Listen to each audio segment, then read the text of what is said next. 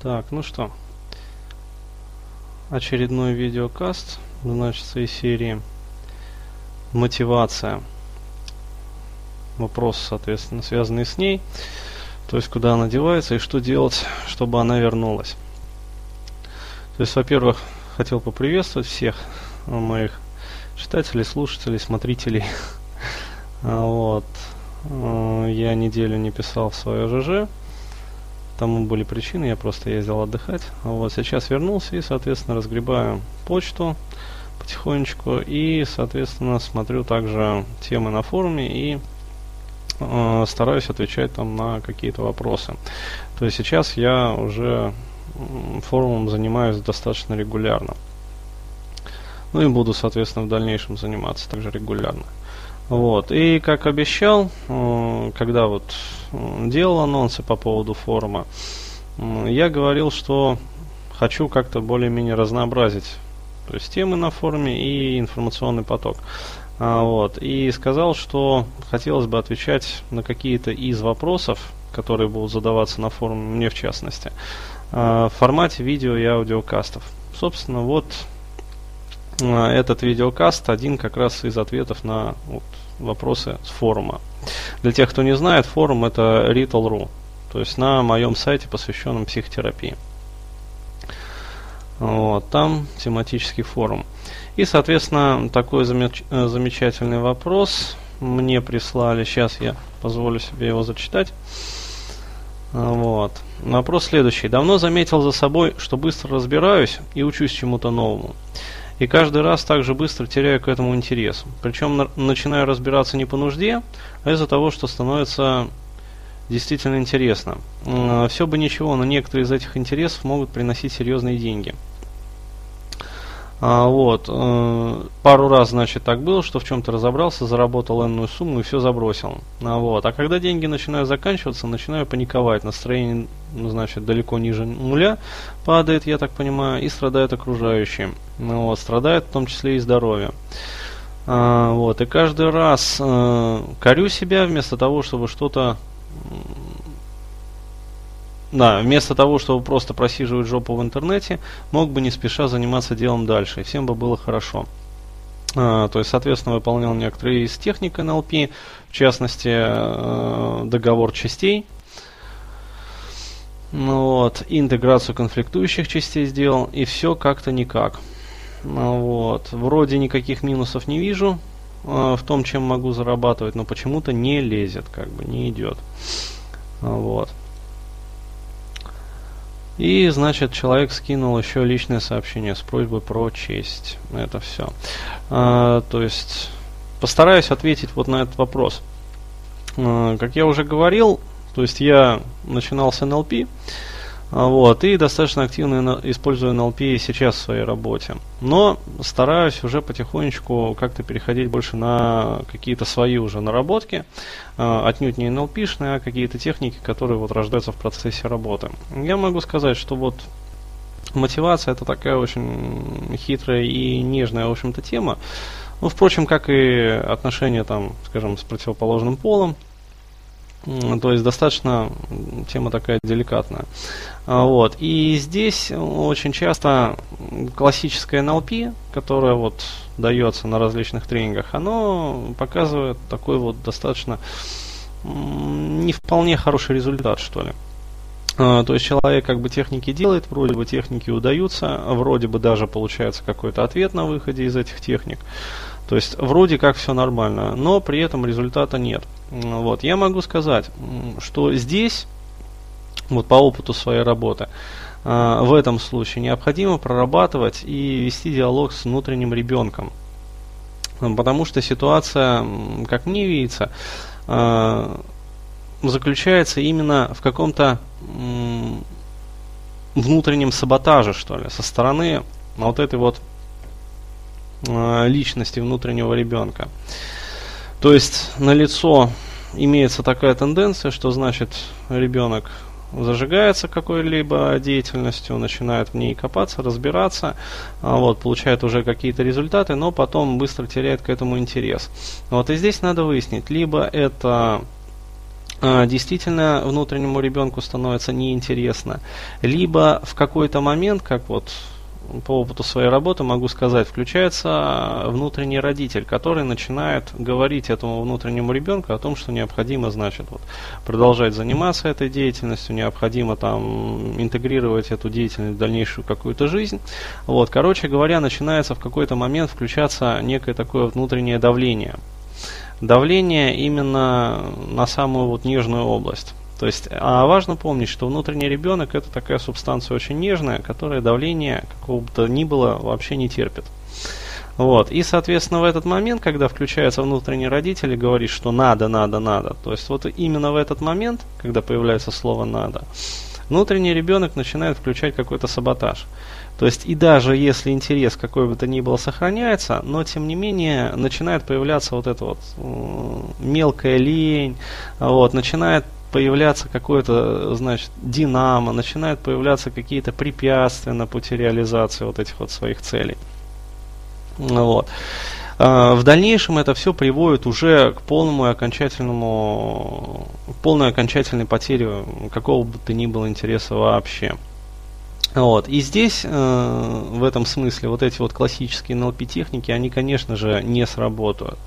Вот. Почему? Потому что, ну, как вот я могу сказать по своему, по опыту своей работы, по своему личному опыту, попытки синтегрировать, например, даже, скажем так, конфликтующие между собой, ну, условно говоря, конфликтующие части, скажем, внутреннего родителя и внутреннего ребенка, они результатов не приносят. Ну, вот, вот не приносят и все. Это как вот, как есть, просто говорю. А, вот, а, то есть, э, соответственно, попытки договориться как-то между ними, причем также используя вот эти вот формальные NLP техники, такие достаточно механистические все-таки, потому что на тренингах по NLP дается очень много механики. А, вот, без э, вот этого внутреннего прочувствования. то есть все-таки направление такое достаточно популярное, и ну, там, где есть популярщина, там теряется суть. Э, моментов, вот таких вот самых важных. Вот. И здесь, конечно же, необходимо вести более деликатный разговор. То есть я бы в этом случае повел бы работу так. То есть я бы вышел, э, во-первых, на диалог с внутренним ребенком, вот, а после этого начал бы задавать ему вопросы из серии, то есть, а почему вообще интерес теряется, а зачем интерес теряется, вот, а когда потеряется интерес, чем ты будешь заниматься дальше, вот, то есть э, какие-то вот такие вопросы из этой серии. То есть, а что будет, если, например, вот э, не будет давления? А что будет, если, например, вот денег станет больше? А что будет, если денег станет меньше? То есть необходимо очень так вот деликатно и осторожно прозондировать э, все вот это вот поле проблемной ситуации. То есть все проблемное вот это вот поле вопросами. И в этом смысле э, здесь даже не необходимо включать э, вот этот вот там, реимпринт тот же самый, то есть выяснять там какие-то причины в детстве, то есть достаточно просто вот в ситуации здесь и сейчас э, включить вот этот вот расширенный паттерн метамоделирования, опять-таки, и задавая вот эти вот вопросы э, деликатно и очень так осторожно, но очень грамотно и полностью прозондировать вот это вот проблемное поле. Вот, и когда будут получены ответы на вот эти вот животрепещущие вопросы, то есть выяснена уже сужена как бы проблематика ситуации, вот, тогда уже можно переходить к каким-то более таким вот э, целевым э, техникам. Э, в том числе вот можно произвести уже на этом этапе будет интеграцию конфликтных частей и выполнить какие-то другие техники. Вот. Это, скажем так, первая часть моего ответа на этот вопрос. И я бы хотел еще сделать такую небольшую вторую часть ответа на этот вопрос, потому что вопрос он как бы состоял из двух частей, и э, вторая часть по поводу денег. Э, то есть здесь э, я могу сказать так, деньги тоже очень как бы деликатная достаточно тема. И чаще всего, опять-таки из опыта своей работы вот, с клиентами, могу сказать, что чаще всего людям с деньгами не везет тогда, когда у них а, в голове очень большое количество ограничивающих убеждений, доставшихся от советского воспитания со стороны родителей.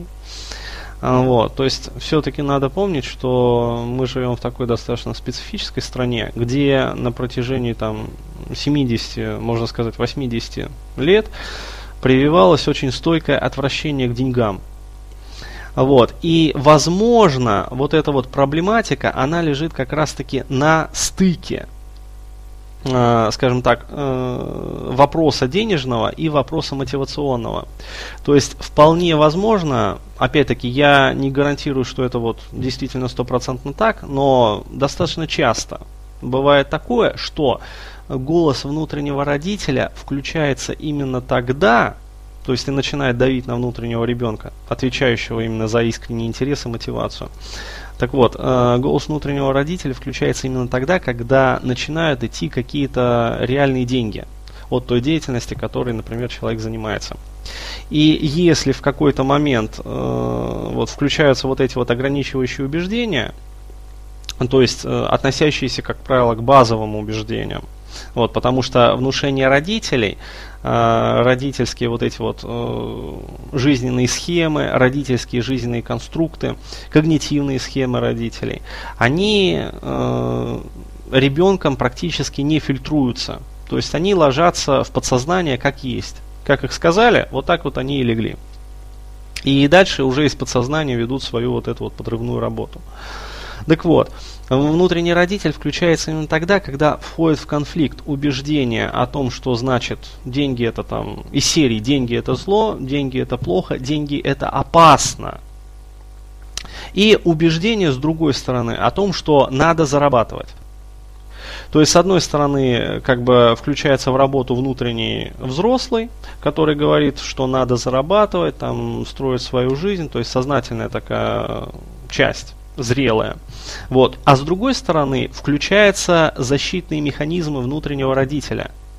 О том, что деньги это зло, деньги это опасно, деньги это чревато. И получается так, что с одной стороны имеется внутренний ребенок, который как бы диктует интерес какой-то деятельности. С другой стороны, на определенном этапе включается внутренний взрослый, который говорит, что да, это не просто вот тема интересна для тебя, но она еще и полезна, она для тебя еще и может приносить колоссальный какой-то доход, она может поможет тебе социализироваться, то есть она может стать твоей стезей по жизни и выносит какое-то определенное очень такое зрелое и грамотное решение. Но с другой стороны сразу же включается внутренний родитель, который говорит о том, что постойте, постойте, это может быть опасно. Почему? Потому что если ты будешь заниматься этим и дальше, то ты начнешь зарабатывать деньги. А, а если ты начнешь зарабатывать много денег, то это значит, что тебе обязательно там придут бандиты, милиция, налоговая, пожарная служба там, а, вот, санэпидемконтроль и прочее, прочее, прочее. Плюс к этому появятся там всякие нехорошие знакомые, которые начнут требовать с тебя этих бабосов, вот, и выжимать. Плюс э, значительно ухудшится там твоя жизнь во всех остальных сферах. Ну, мало ли что, деньги это просто опасно. То есть, э, с точки зрения как бы логики, здоровой, вот, даже не житейской, а обычной нормальной формальной логики. То есть, э, что опасного в деньгах? Но важно помнить, что подсознание работает по другим законам. То есть, с одной стороны, там может лежать желание, а с другой, э, вот точно в том же месте, где лежит желание, скажем, много зарабатывать, может лежать дикий страх богатства или даже просто денег и обеспеченного существования. Вот, при этом важно помнить также о том, что здесь могут включиться различные вторичные выгоды.